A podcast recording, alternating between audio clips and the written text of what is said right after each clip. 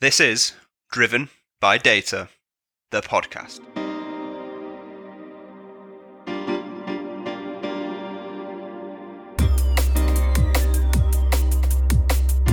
Welcome back to another season of Driven by Data, the podcast, powered by Orbition Group and hosted by me, Kyle Winterbottom. So here we are, season three of Driven by Data, the podcast. I'm delighted that you've decided to tune in and rejoin us.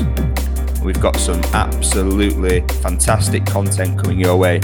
So all that's left to say is sit back, relax, and enjoy this episode.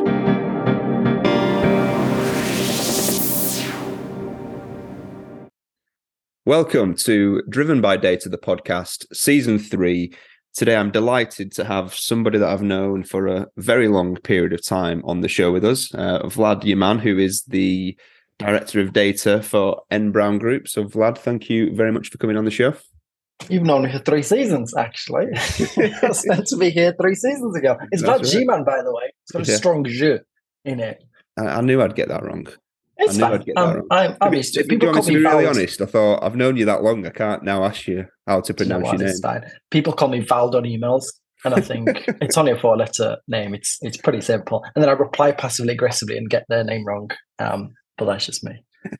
anyway, hi. Um, so thank you very much for coming on the show. Where we always start, Vlad, is by asking our guests to give themselves a, a brief introduction into their background and and journey today. And I guess before you do that, I just kind of want to interject here because um, I'd say your rise has been something quite special in comparison to what is normal within the industry. So I'll uh, I'll just leave it there. Um, but I think there's a lot of value for people to take take away something from your journey on a personal, professional level, if that makes sense.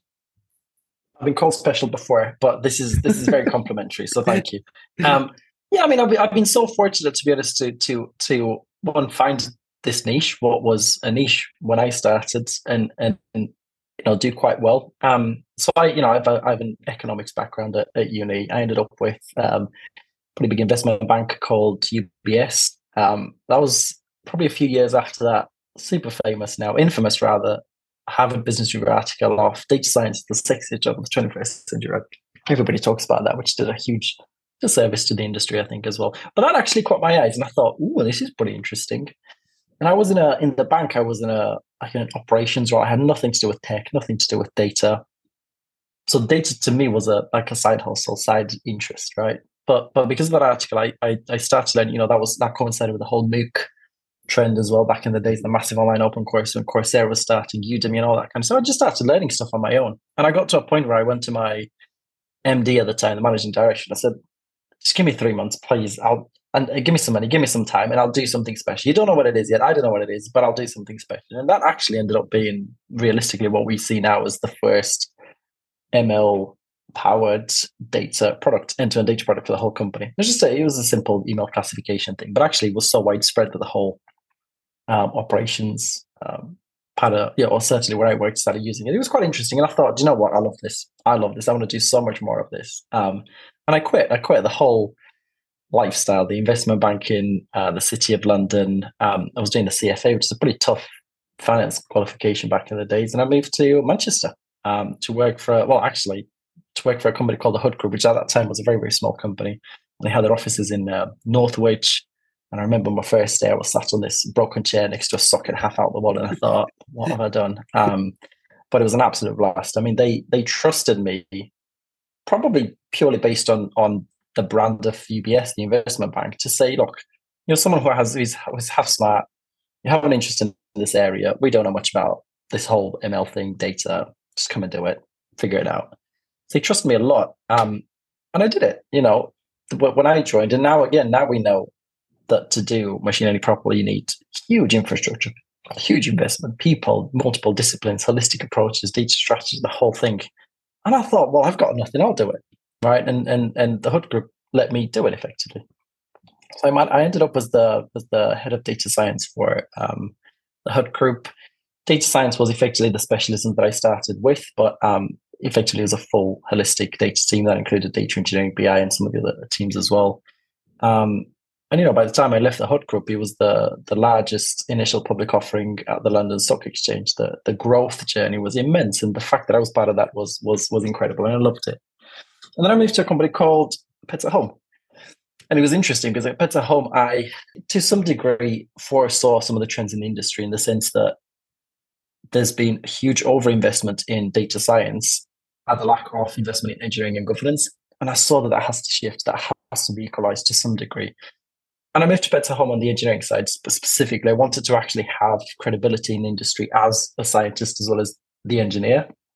So at, at Home, we've, we've done a, a pretty incredible data transformation as well known within, within the industry, award-winning data transformation. And I was responsible for the technical side of it. So putting the whole data engineering um, function together. So that was like a, alongside visualization, engineering, platform, and a few delivery and a few other functions. Um, building a whole end-to-end scalable cloud native uh, analytics platform. We've implemented some tech like you know Salesforce, marketing, CRM solutions, all that kind of stuff. Um, powered some of the VIP loyalty scheme, which is again an award-winning loyalty scheme. So we've done quite a lot of stuff, and it was quite well known in the industry. But that put me specifically in a in a rare position, I think, which is someone who had was fairly young, had credibility in both the science and engineering space, and there's plenty of companies that need both of these things, and that's where N Brown um, knocked on the door effectively, and, and we had quite a long conversation, about six months of worth of conversations, to see commitment on both sides for them to trust me that that this kid, this new kid on the block, was actually did what what I was saying as I, I did, and for me to see whether the company was genuinely committed to data every company nowadays says, I want to do work in data. Fine. Mm-hmm. About 1% of them are genuinely committed. And they convinced me, you know, and they're an incredible company, incredible bunch of people. The exec team is fantastic. And they both convinced me that they are genuinely committed to data. And, and that's how I ended up at N Brown um, as the director of data. So I report to the CEO and I'm in charge effectively of one of the one of the five strategic pillars which is establishing data as an asset to win. So it is at the core of what N Brown is trying to do. And I'm in the middle of it, which is a very privileged position to be in. So I'm super excited. Nice. It was a very long answer to your short question. no, no, no, it's fine. Um, so I'm also doing an MBA as well alongside work, which is difficult, but I'm doing an MBA with a uh, Manchester University.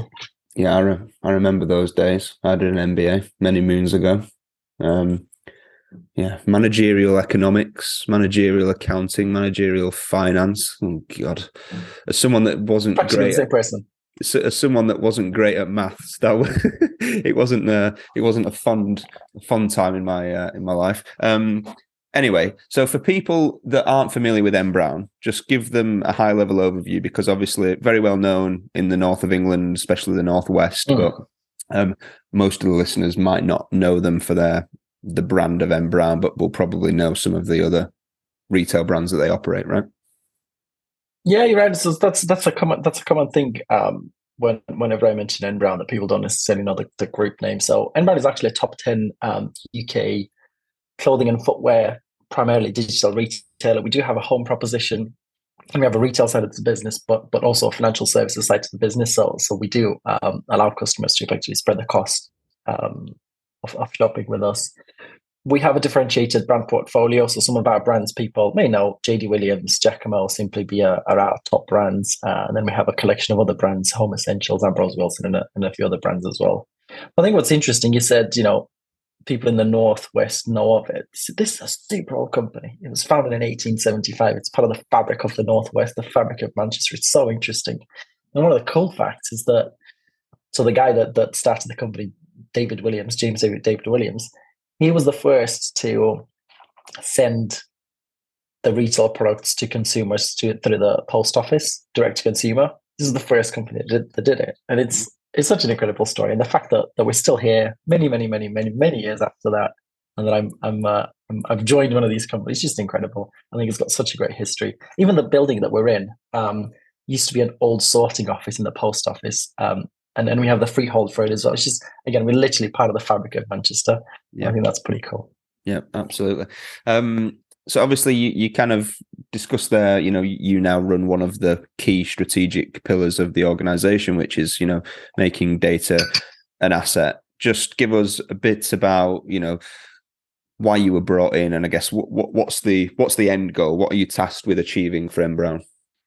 Yeah, so there was a, an exercise across the company, like many companies do, uh, almost to re-engineer the, the strategy and where the business is going. And I think through effectively shareholder pressure, the, the company decided that actually data is important nowadays. And, and we know this, but many companies are just waking up to, to, to this fact. And, and that's when data as a thing moved from what we called an enabler to a strategic pillar. Um, and this has meaning within a PLC world. If, if you move it to a strategic strategic pillar, it has to have the right commitment, the right investment, the right gravitas, etc.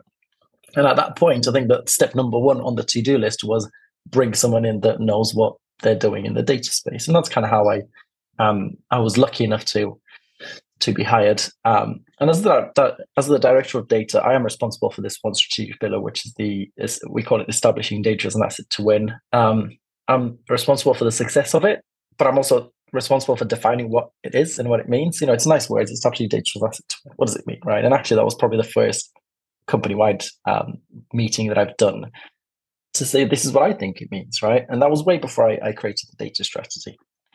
Um, but yeah, so the success of the strategic pillar, defining what it is, actually creating the data strategy to to describe the landing zone of where we want to be for the next two, three, five years. Um, the associated transformations and initiatives, uh, but also the the teams. So the holistic data function that that um, the uh, we've put together to support what it is that we're trying to do to do in the future.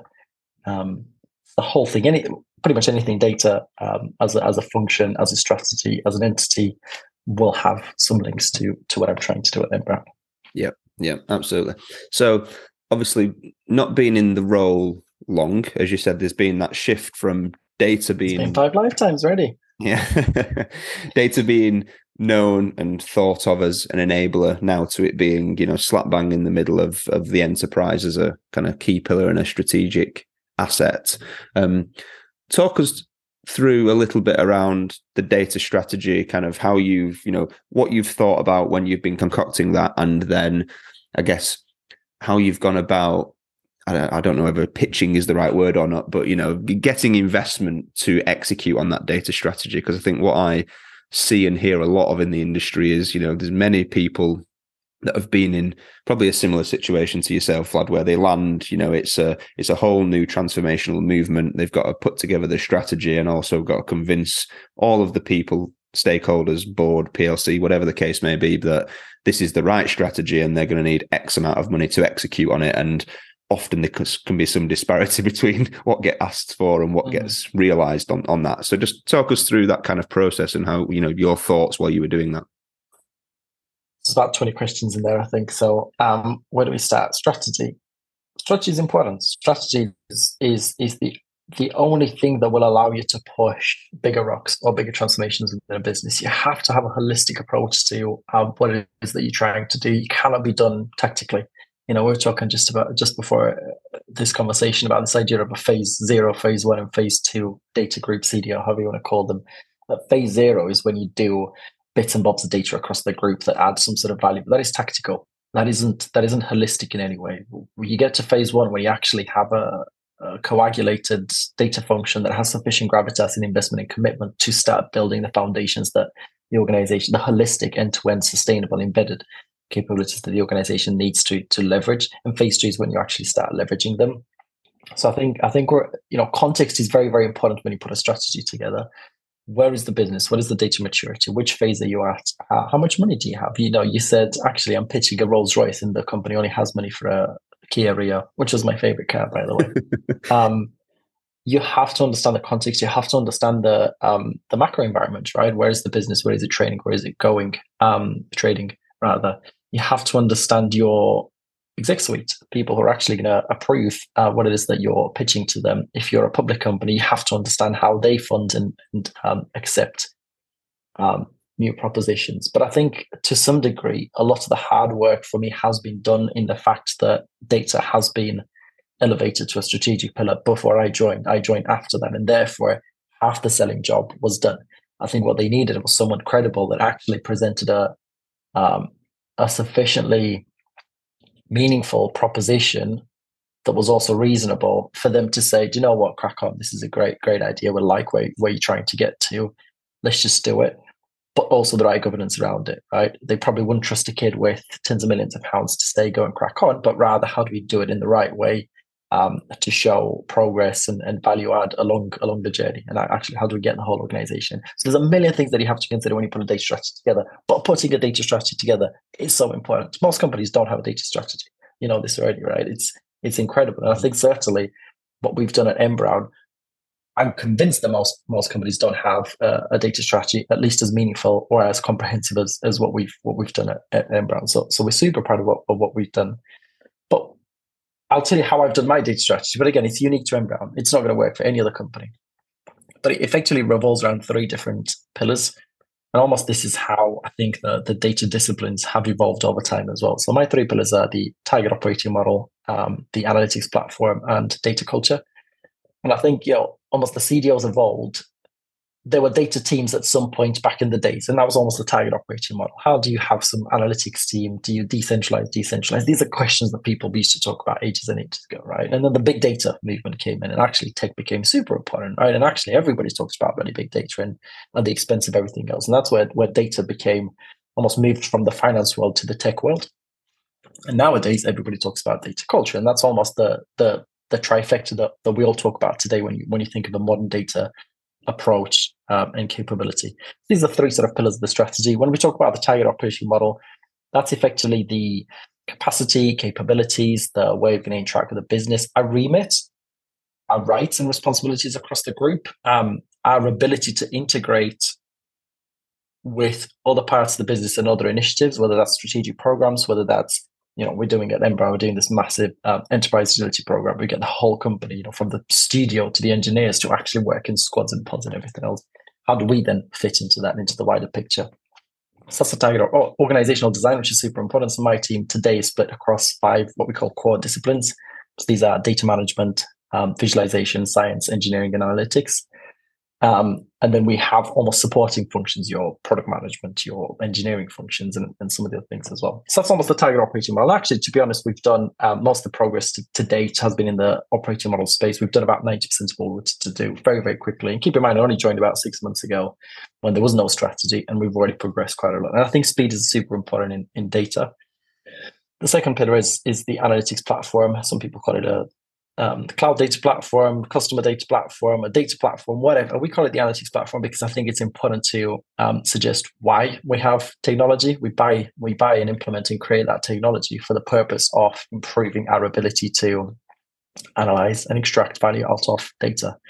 And that is something that, again, a lot of if you look at this pillar independently and you buy a data platform and that's the end of it, you, you go and buy whatever Databricks or whatever, it's it's not going to be successful. It has to be done as part of this wider strategic, um, holistic approach. What we're going to do, and I've done this a couple of times and, and, and you know successfully, is that we're going to build a cloud native, end-to-end scalable analytics platform that allows us to leverage the economies of scale across all of the data work that we do. So this is end-to-end, all the way from um, collecting data from operational systems all the way to exposing that data back to operational systems through you know we we say that we create either data products or excuse me embedded analytics solutions. That's almost the, the, the way we, we generate value within the business. So that's almost the analytics platform. Um, and there's a huge program of transformation um, planned for that.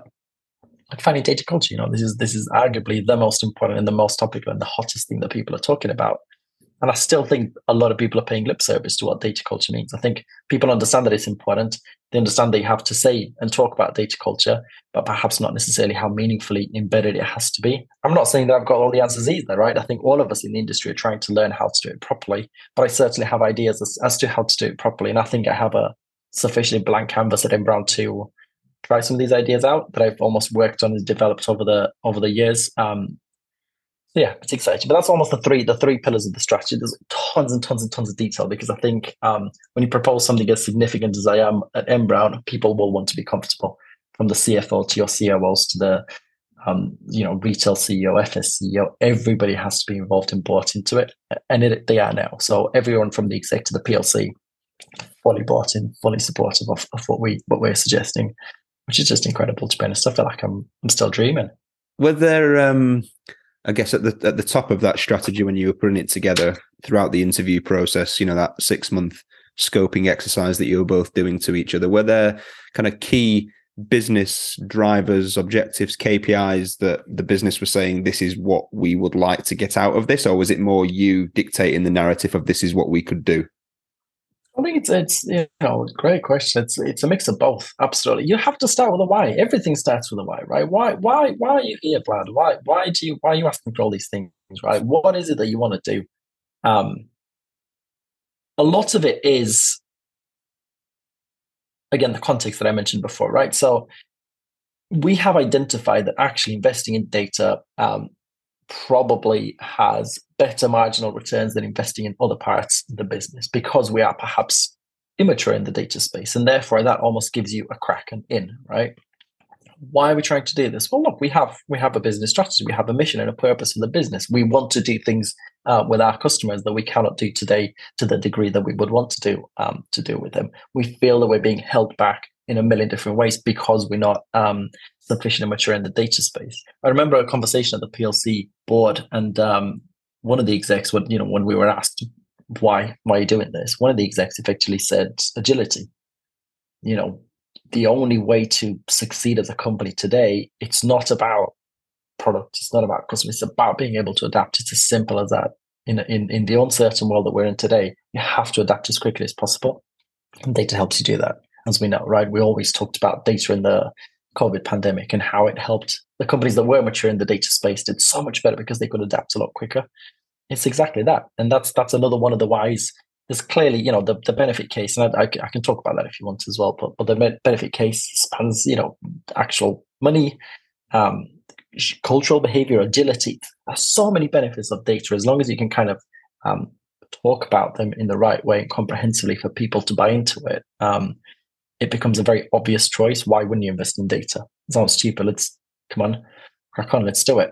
Um, yeah. And I think, you know, everybody in the industry has done the work for us.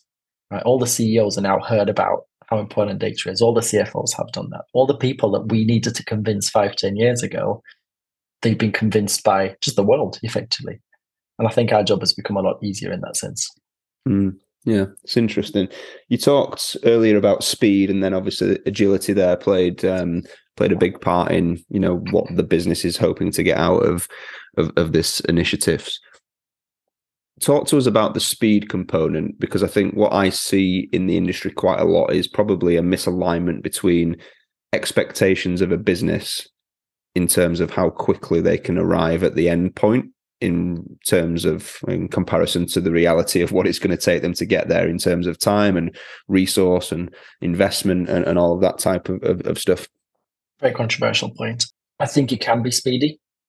And i wouldn't say that to the execs right? Um, but i think it can be fast. You can move so much faster than people anticipate as long as you know what you're doing as long as you have all the right freedom that you need in the organization, as long as you have the right buy-in, as long as you have the right resources already, as long as you have the things that you need, which actually for the first six months in this organization, 90% of my time was actually aligning resources, getting the execs on board, um, deciding the remit, deciding the corporate governance as to what decisions I can make, what decisions some other people can make, make sure making sure the funding is there or the mechanism for funding is there, getting all the right people in, etc. As long as you have everything ready and you know exactly what you're doing and you're an expert in this field, you can move pretty fast actually, and you can move a lot faster than most organizations. And I think a lot of the organizations waste, and this isn't just in data, in any transformational project, 70% of the time is wasted because people don't speak to each other, people are not aligned, you're still waiting to get different parts of, of, of dependencies or things that are needed. And actually, a lot of money is then invested to almost cover for these cracks, almost put lipstick on a pig in terms of, oh, well, mm. we haven't aligned corporate governance properly, so therefore we're going to hire another three change management people. It just it just doesn't make any sense. I think if um if you've done this a couple of times, which I have, you kind of know what mistakes to avoid, you know how not to waste some of the money, and you know what things genuinely matter in a transformation and what don't. And once you have that ready, I think speed isn't a huge issue. It still takes a couple of years, right? And I don't mean a couple of years in terms of um, big bang. We're going to do something in a couple of years. We'll talk to you in two years' time. You can absolutely show value as as you go, but I think a significant elevation of our data maturity from today to where we're going to be in a year or two years time i think that's extremely extremely possible and likely. Mm, yeah. It's interesting but like anything else right as long as you know what you're doing and you have the right resources you will do it and you'll move fast. Yeah.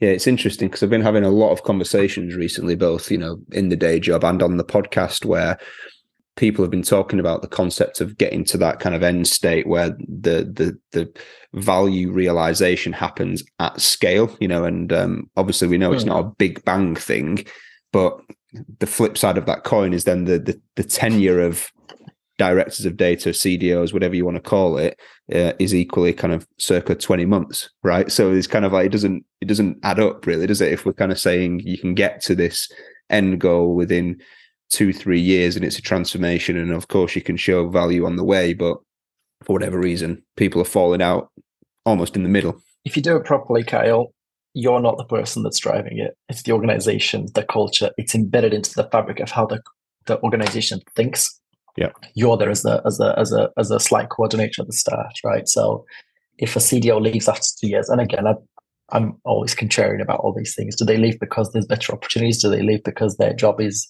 unclear? Do they leave because of frustration? There's so many ways to look at it right? Um, but either way if a cdo leaves after or director of data whatever leaves after two years in the middle of a transformation if they did a great job that wouldn't affect the transformation at all.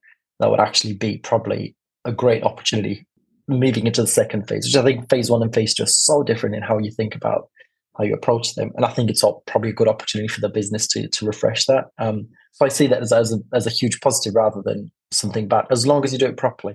You know, yeah. most of the jobs that I've ever done, I've, I've done them in such a way that I'm not, I'm just there as a, as a, you know, great coordinator rather than anything that is particularly critical. Um, and I enjoy doing that. And I think the organizations get more out of me by doing that.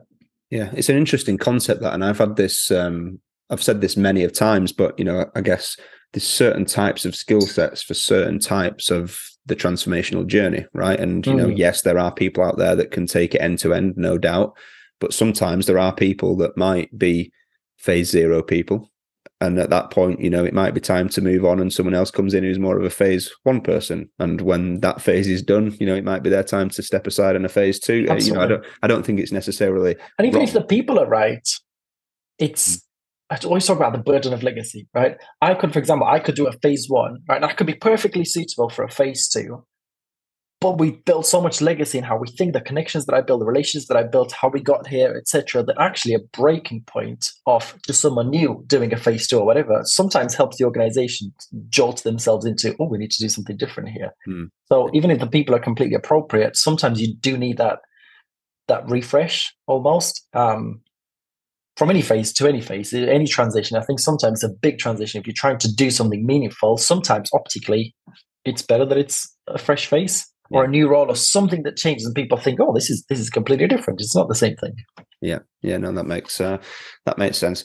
Take us back to the start then. How did you decide what the starting point was going to be and where the priorities lay in order you know to lay the foundations for that data strategy and also then you know make sure that you got the investment that you needed so there's there's a degree of sequentiality actually actually to the three pillars of the strategy: uh, operating model, entities, platform, and data culture. Um, we had to we had to sort out corporate governance across the group. Uh, we had we had to say, well, look, if we if we actually think that data is meaningful, then I need to have almost complete freedom as to how I want to approach this. Um, convince obviously the business as to what the landing zone was going to be and, and whether that's credible and desirable.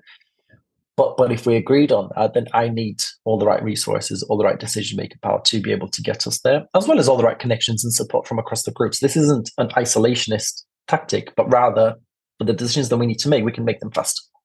Um, that has to be done first, and I think I think most companies fail at this point, especially big mature organizations. It's so difficult to change things at board level uh, or at corporate governance level. So I would I would I would highly suggest that people work on this at the expense of everything else to start with.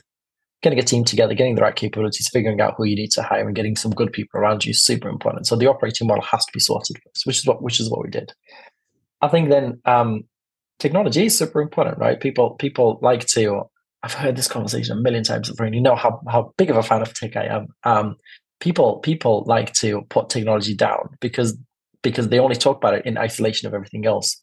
But when it is part of this this wider trifecta, it is essential. It is so important, and actually, it's probably one of the few things that allows you to outpace competition. Everybody's doing the same things. Everybody's getting a bloody data platform, right? But you can do it better. You can do it faster. You can do it cheaper. than a lot of other people if you know what you're doing um, and if you're passionate and if you genuinely integrate things properly with the right people and processes. Um, and then finally, data culture. And I think data culture, because it's such a significant transformation across the whole business, a, a, over a 100 years old organization, thousands of people um, in terms of our colleagues, it will be very, very difficult to approach holistically without having some of the other things. So when I talk about data culture, and I, I think we might talk about that a bit later, but I talk about this idea of curiosity, access, and knowledge. So there's a trifecta of how to implement good data culture within a business. And you can do a lot of it unless you have had the first two sorted, the operating model and the analytics platform. So I think there is a sequentiality to what we're trying to do. Also, a lot of people ask me where the hell data governance was, right? And I think data governance to me is part of operating model as well as the analytics platform. There's a huge shift in the industry now where data governance is actually embedded into your technology rather than you having a separate um, separate team, separate processes, loads of loads of policies, loads of bureaucracy, etc. A lot of it is actually embedded in how everything operates. And I'm excited about that as well. That, that's why to me, it's not an extra pillar. It used to be an extra pillar. It used to be back in the day, data governance the biggest thing people used to talk about. Now I think it's done in a in a way more sophisticated way.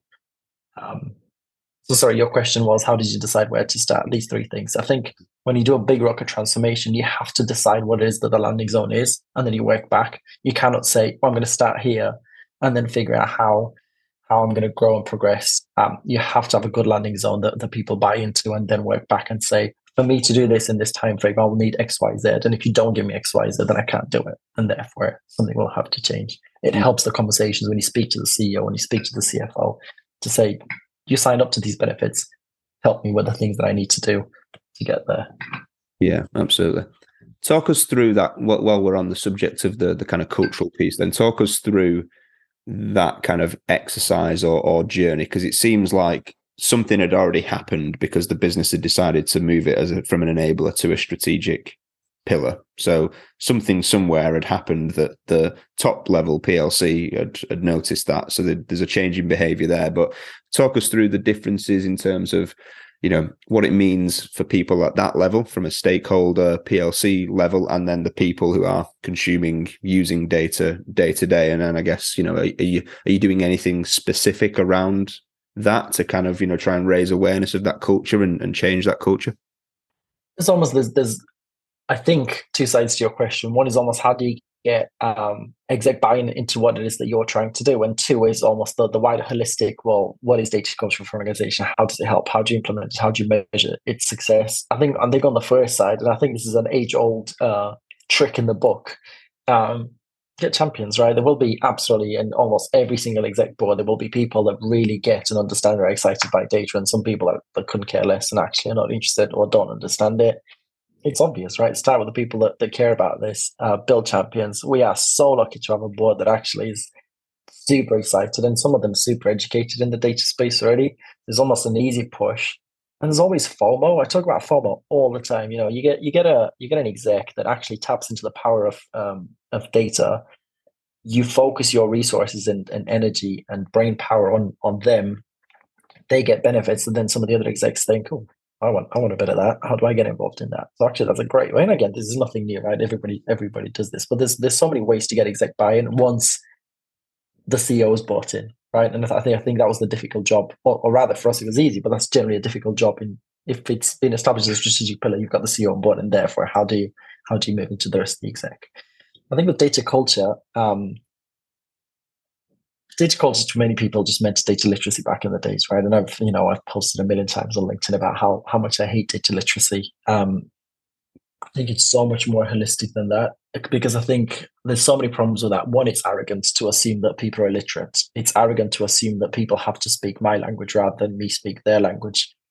It's been poorly implemented in the sense that people pay lip service to it and say, let's do a little e-learning module of how to read chat. Brilliant. And now everybody's data literate. It's just it's there's so many issues with data literacy that I've seen in the industry for so long.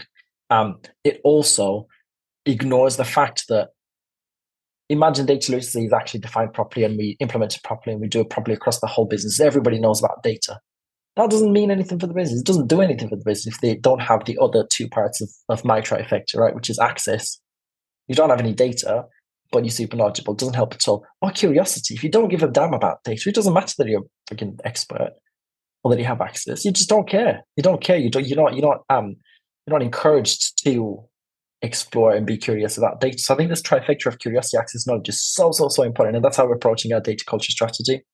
So for me, data literacy or what we call um, knowledge. So that's that's effectively that that area. There's a full roadmap as to how we're going to approach that specifically, but that sits within the context of the other two. So curiosity, um, we have two initiatives in the curiosity pillar for our data culture. One is, you know, many people talk about data community. So for us, data community has an internal aspect and as well as an external aspect aspect to it, not just not just um, the internal. Internal one, you know, um, workshops, working groups, webinars, um, com sessions. How do you actually get uh, a cadence of you being embedded into the business all the time? But the external one is actually engaging with um, universities, engaging with um, nationwide data organizations, engaging with local um, data groups or you know meetups or all that kind of stuff. So actually, we have a very very holistic approach as to how to build a data community, and that's a tiny sliver of the wider uh, curiosity pillar, which is a which is a tiny sliver of the wider data culture pillar, which is part of the biggest strategy. So there's so much um, richness in, in, in how we want to approach this. Um, the other one is you know bespoke hand holding for exec specifically, etc. So that's almost the the curiosity pillar, and then there's the access pillar. And access sounds so silly and stupid and simple, right? But that's actually data democratization. That's how you get the whole organization to not just oh, I can query the data warehouse. Fine, that's step minus 50, right? When I talk about access, I talk about the whole roadmap to move from people accessing well governed data through BigQuery, fine, but all the way to them creating um, whether it's uh, part of the data warehouse, creating machine learning algorithms, using, applying them, being part of the marketplace that we build, actually creating and owning infrastructure at some point, creating and owning full stack data estates as part of their business units, right? Which is obviously people talk about data meshes nowadays. So to us, access, the simple word is access, is actually a humongous data democratization roadmap that takes people from I have an Excel spreadsheet today to I actually own and maintain my whole data estate as part of my business unit tomorrow. Um, again, super exciting, super interesting, super detailed, and people are really bought into it. But that's to me culture. Culture is extremely complex, extremely rich, and extremely difficult to embed into the business. It has to be done through every single micro decision that you make as a leader, the millions of micro decisions that you do, and your team does, and the business does, will have some micro progress towards embedding a good data culture. It's not as simple as rolling out an e-learning module and saying we're now data literate and saying 90% of our people are data literate. It bores me to death, Kyle, when people talk about data literacy. I'm getting passionate now again. uh, so you, you, I heard you talk about a data culture strategy. Is that a thing within of itself? Is that is that obviously I know it's one of the pillars, but is that's, there that's actual... the three pillar? Yeah.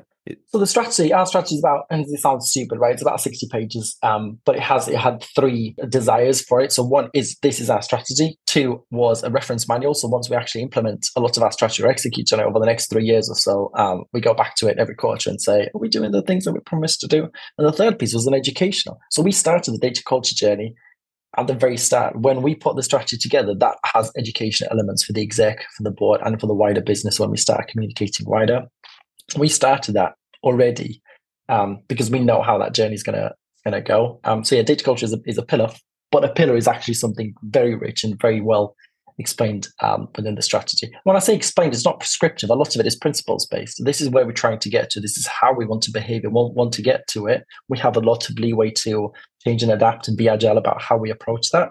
Um, which again is super important to have that that governance. Yeah, absolutely.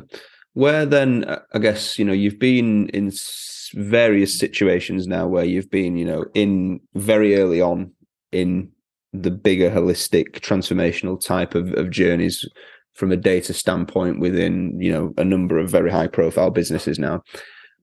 From your experience, what, what do you see as some of the kind of pitfalls? You know, where where where do some data strategies, you know, fall down the, the hole, so to speak? Good question the hygiene factors first of all, right? So, do you, have you matched your ambitions to your uh, to your funding? Have you, you know, is, is everybody bought into? I assume that that's already taken care of, right? Because otherwise, you you wouldn't you wouldn't put a data strategy together. But I think probably the most important thing is well, a couple of things. Make it holistic. Data does not work in isolation, whether it's as a group, whether it's a part of a data strategy, whether it's a piece of technology, whether it's um, uh, a couple of people. Data does not deliver the promises that everybody wants to to have if it's not taken care of holistically. You have to think what is data? So actually define the delineation, right? Because you could say, oh, the whole company's data. Well, you're going to fail, right?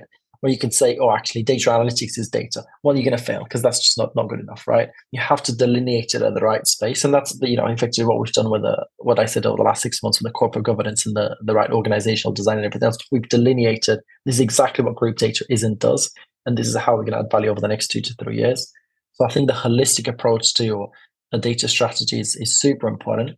And thirdly, and I know this debate is very, very live and rich in the industry today, you have to have someone that genuinely gets data and understands it end to end to actually be able to drive it.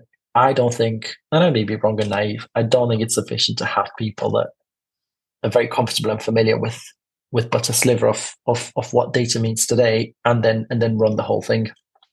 I just don't think it works. I think well, it, it will succeed at some point, but it takes you three times as long and five times as as expensive. Um, it's so important to have people that know what they're doing run data strategies and data transformations.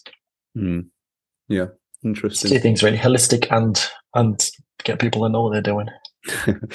um, so talk, talk, to us then to kind of I'm conscious of time, um, but talk to us about the whole investment journey because um, this is an area that's obviously getting a lot of attention at the moment, right? You know, as I said earlier, a lot of businesses or a lot of data leaders in this position of putting together a strategy, needing obviously a certain amount of, of money for that what, what, kind of tips and tricks have you got for people that are just about to embark upon that from that investment side in terms of you know some of the th- key things that a cfo is going to want to see for you to unlock his uh, his or her purse it's undeniable that data transformations like any transformation are expensive right? So i think priming the organization of the fact that there will be cost to it is important right? And they have to realize that. Um, sure the cost will scale with what it is that you're trying to do in the organization but regardless at any point it will be expensive.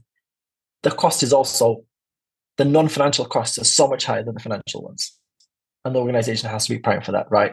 They're changing how they think how they organize themselves how they want to approach how what your remit versus the other parts of the business remit is that costs a lot political capital influence gravitas all that kind of stuff but financially speaking specifically and i think we talked about this before we I tend to think of my business cases as as faith, fear, and finances. Right? You start with the art of the possible. Here's all the things that we could do. Here's all the amazing things that data does for other organizations or could do for this organization. Isn't this an, a brilliant future that you want to be part of? Right? And then you move into into fear.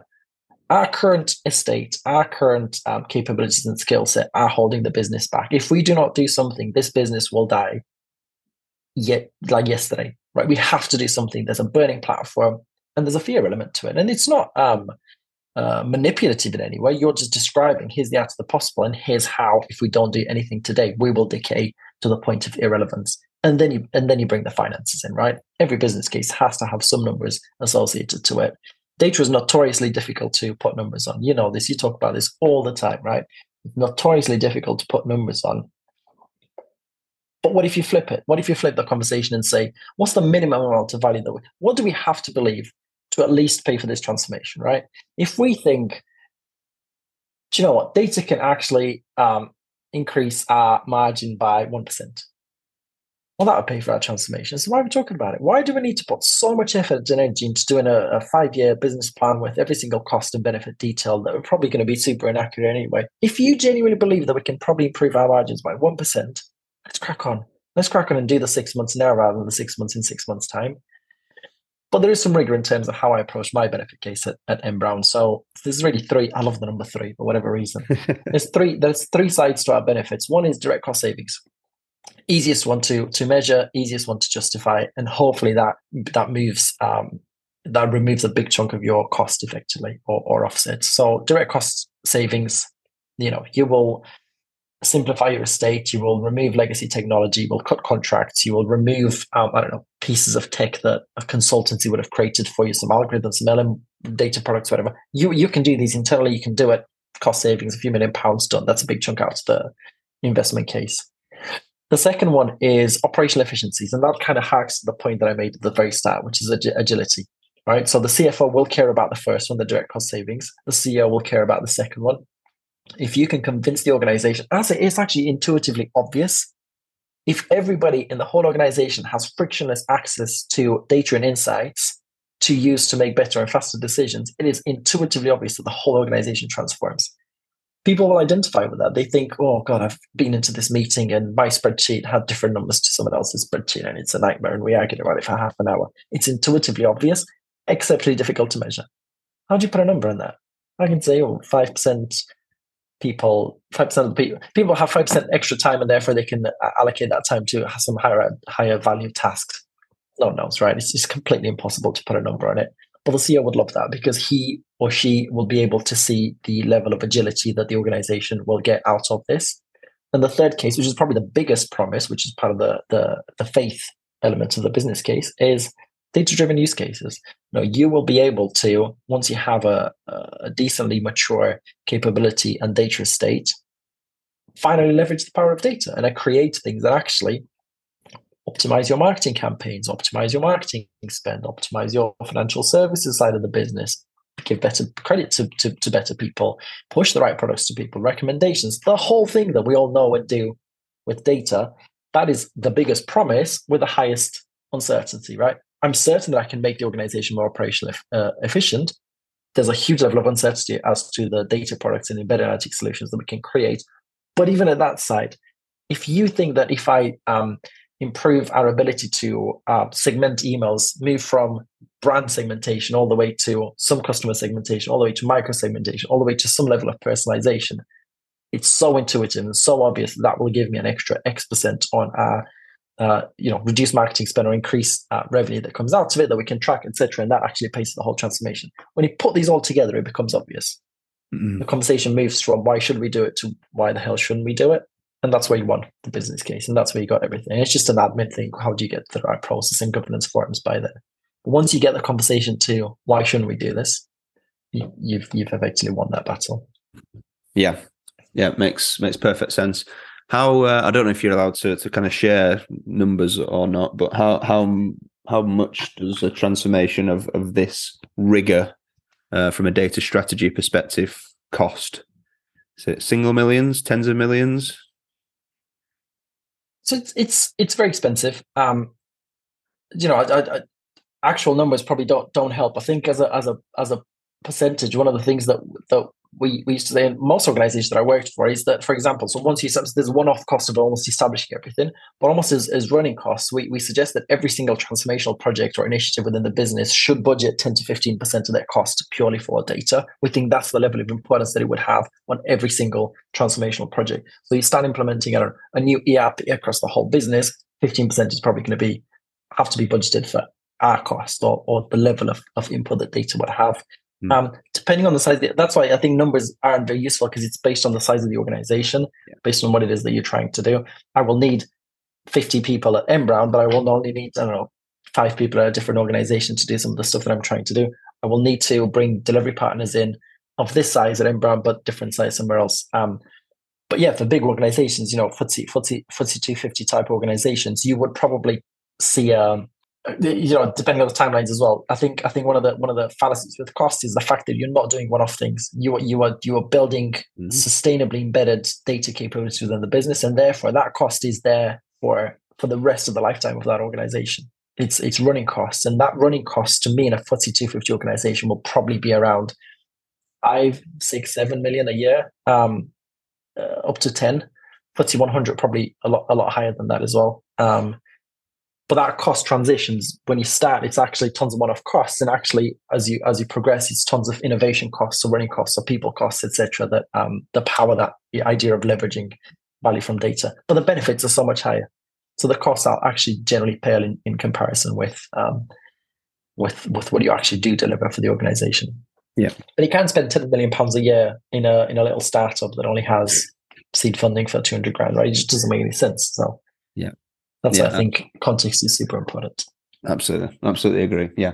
Well, Vlad, look, um, always a pleasure to um, to speak to you. We uh, thank you very much for your time, and um, I'm intrigued um, and be watching with a very uh, keen eye as to uh, how your journey at N Brown unfolds over the next few years. Thank you. I feel like we've just uh, scratched the surface, but I've enjoyed it, um, and thank you for the opportunity. Well, we'll have to get you back on in two years, and you can tell everyone. Another three seasons. All right, we'll speak soon. That's it for this episode of Driven by Data, the podcast. I hope you enjoyed it. I'll be back next week speaking with another thought leader from the world of data and analytics.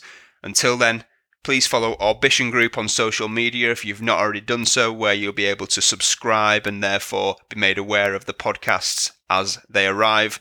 And please share, like, and leave reviews so that more people from our industry get to hear and benefit from these two.